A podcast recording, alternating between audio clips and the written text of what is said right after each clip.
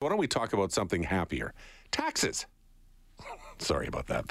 Uh, you may have heard that there, there, there, there's some suggestions that we return to the flat tax here in Alberta. Uh, 10% across the board, regardless of what you make, and then everybody just pays basically, uh, you know, the same amount. Is is uh, we did have that uh, for a while. Will it? Will it come back? And what are the challenges of it? The opposition says it doesn't really help an awful lot of people. Let's check in with Moshe Lander, who's a, an economist and is joining us here uh, on 6:30 CHED mornings from Concordia University. Uh, good morning. How are you? Good morning. Uh, how are you? Merry Christmas. Uh, I'm I'm well. Uh, I'm I'm happy to hear that you had a negative test as well. I hope you continue to be negative. Yes, but I'm trying not to be negative. you know, on an emotional level, I'm trying not to. It's tough these days. Uh, so yeah, let's let's talk about happy stuff like taxes. Uh, what are you know? So what what are the perceived benefits of doing this? Why don't we start with that first? So actually, I'm going to even go one step back. Okay. When we're talking about a flat tax in Alberta, we really never had a flat tax, right? Because if you remember, the first $15,000, $20,000 of income was untaxed, and then on everything after that, it was a flat 10%. That's okay. technically not a flat tax system, but uh, you, you, know what, what we want to return back to this idea of after say a certain threshold, we pay 10% on everything. The easiest thing is it's easy, right? I mean, anybody can calculate their taxes at that point, then, mm-hmm. right?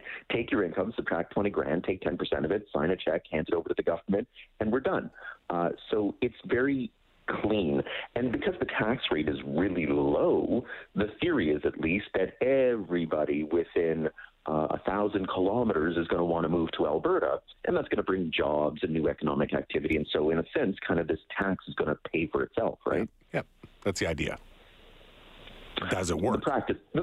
well, it didn't. It didn't. Right. Uh, you know, like don't forget that Alberta uh, for the better part of the last 50 years is extremely reliant on oil and gas revenues, right, and the royalties that come from that. And so, you know, it's it's a little bit difficult to kind of disentangle. Was it the flat tax that was really drawing people into the province, or was it the sky high oil prices that were driving a huge amount of economic activity and growth? And so, you, you know, right now where the oil prices maybe not as strong as it was 15 years ago, uh, is a flat tax really going to be the type of thing that motivates a family to move to Alberta when maybe the jobs aren't there where they might be in other parts of the province? You mm. make some savings on your taxes, but it doesn't mean anything if your income goes down as well. Yeah, uh, opposition was basically saying almost nobody is going to benefit from this. Like one per one out of ten people might see some improvement. Do you agree with that assessment, or is that misleading, or is that accurate?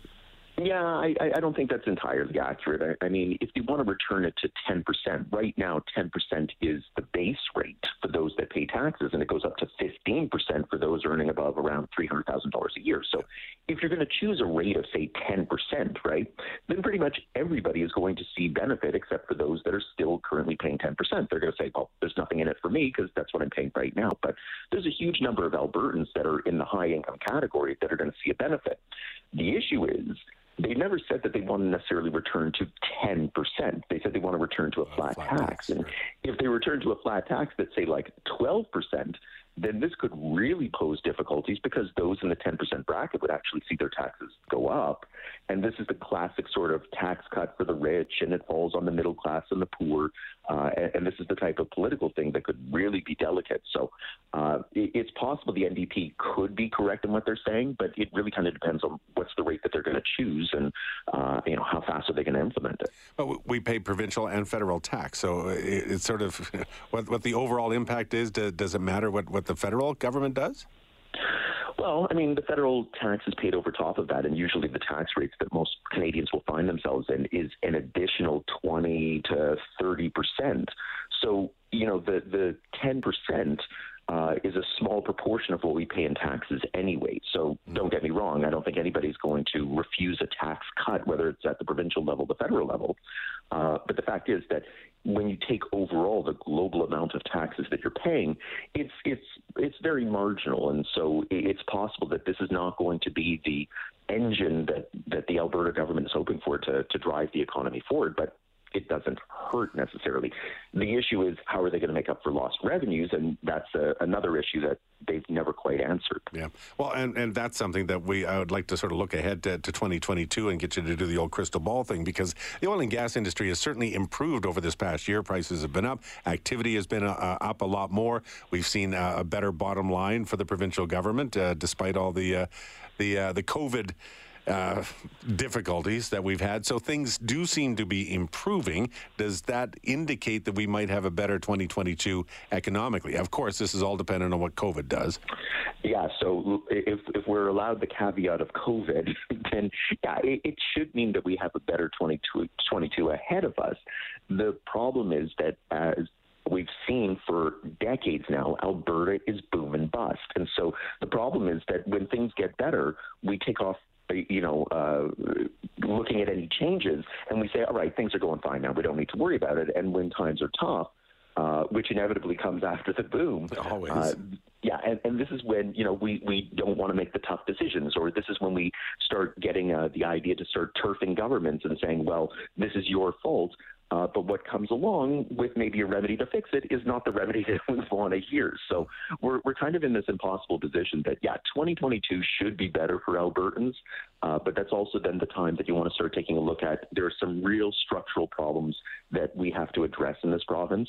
And 2022 then should be the beginning of that discussion of how do we fix those to make sure that we're not having this discussion in five years about what went wrong. Yeah, well, and it is an integrated economy in many ways. So what happens on the federal scene also impacts Alberta. You know, oil and gas obviously is our driver, uh, and it has been for decades now. But uh, it depends sort of what happens on the federal scene too, doesn't it? Does. Uh, you know, a, a, minority government is probably a good sign for most provinces. Alberta, of course, uh, will, will, benefit as well. It, it, means that any sort of controversial legislation or major tweaks probably aren't going to come out of a minority government because they just don't have the support to do it, and they don't want to risk triggering an election, especially when it's probably just going to reduce, uh, you know, return the same thing. We just saw that, in fact, with this election. So the fact is then that Alberta can kind of get on with business as usual, knowing that nothing major is coming down. If you have a majority government of any stripe, it doesn't matter liberal, liberal, conservative. The fact is that this is when the changes could be coming. Right? They have the political backing to make those sorts of campaign promises that they would want to deliver on, and that's when you start to get a little anxious. That well, what's this going to mean for my day-to-day operations and my medium to long-term decision making? Uh, the fact is that we can kind of proceed without too much fear of what's coming out of Ottawa. All right. Uh, good to know. There, there's one thing we can do without too much fear. How about that for heading into 2022? exactly. there's your there's your positive for the day. Moshe Lander, thanks so much for your time this morning. Anytime. Hi, it's Shauna, and I might be a bad parent because my kids think french fries are vegetables. Hey, it's Ryan, and I might be a bad parent because I went out for wings when my wife was in the hospital after giving birth. Johnny here. I might be a bad parent because in my house, the tooth fairy gives pocket change. But we're not alone. Len emailed us and said his six year old daughter's Tarzan moment going from love seat to lazy boy by curtains made him more proud than any dance recital. and Andy left his two year old at the rink. All right, guys, I'm sure we're not alone. Like Andy's kid. For stories and confessions like this, make sure you check out our podcast. It's called Bad Parents, and it's available wherever you get your podcasts. I left a glove at the rink.